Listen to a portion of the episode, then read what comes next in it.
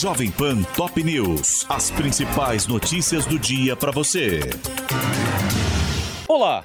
Aqui é Paulo Edson Fiore e estas são as principais notícias de hoje. Ex-comandante da PM do Distrito Federal nega conivência com invasores dos poderes e diz que o Exército impediu prisões no acampamento em frente ao QG na noite dos atos criminosos. Em depoimento à PF, o coronel Fábio Augusto Vieira, que está preso por suspeita de omissão, afirmou que, em meio à invasão, o Exército estava mobilizado para não permitir a entrada dos policiais no setor militar urbano, onde estavam os acampados. Vieira disse que a informação recebida era de que o ato em Brasília seria pacífico e que o Exército impediu por duas vezes o desmonte do acampamento na área do quartel-general. O ex-chefe da Polícia Militar declarou à PF que as informações sobre o baixo risco da situação veio do diretor de operações, Coronel Jorge Naime, que, apesar apesar de estar de férias, estava presente nos atos. Neste domingo, a Justiça determinou a divulgação da lista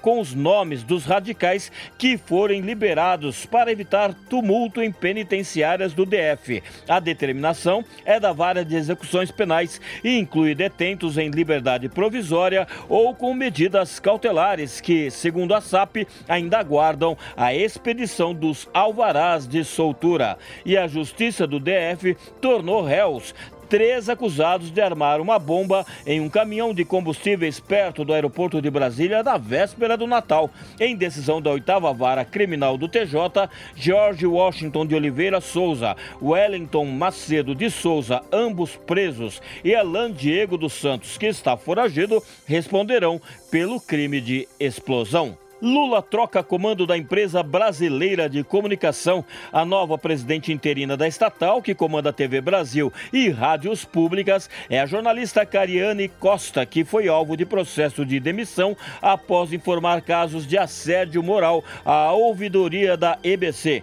A previsão é de que ela ocupará o cargo durante a transição para o governo Lula até o final de outubro. Servidora de carreira e representante do Conselho de Administração da EBC, eleita pelos trabalhadores, Cariane foi responsável por fazer denúncias de assédio moral na empresa no ano passado, durante o governo de Jair Bolsonaro. Após fazer uma denúncia na ouvidoria da empresa, no entanto, o relato teria vazado, o que lhe acarretou uma interpelação criminal, na qual é acusada de calúnia, injúria e difamação, e um processo de demissão por justa causa, que ainda está tramitando. Lula também exonerou o presidente do Banco do Brasil e indicou a primeira mulher para o comando, a demissão de Fausto Ribeiro e a nomeação de Tarciana Medeiros, que deve ser empossada hoje, foram publicadas no Diário Oficial da União desta segunda-feira. Explosão em clube de tiro mata quatro e deixa um ferido em estado grave em Manaus.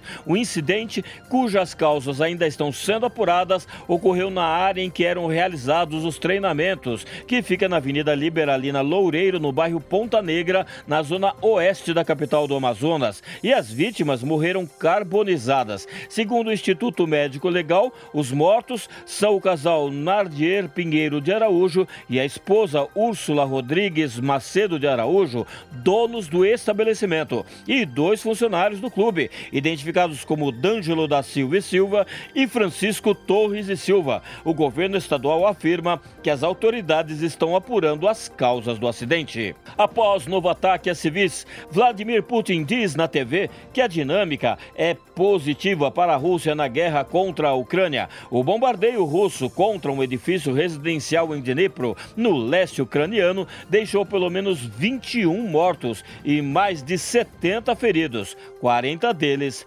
hospitalizados. Este é o podcast Jovem Pan Top News. Para mais informações, acesse jovempan.com.br. Jovem Pan Top News. As principais notícias do dia para você.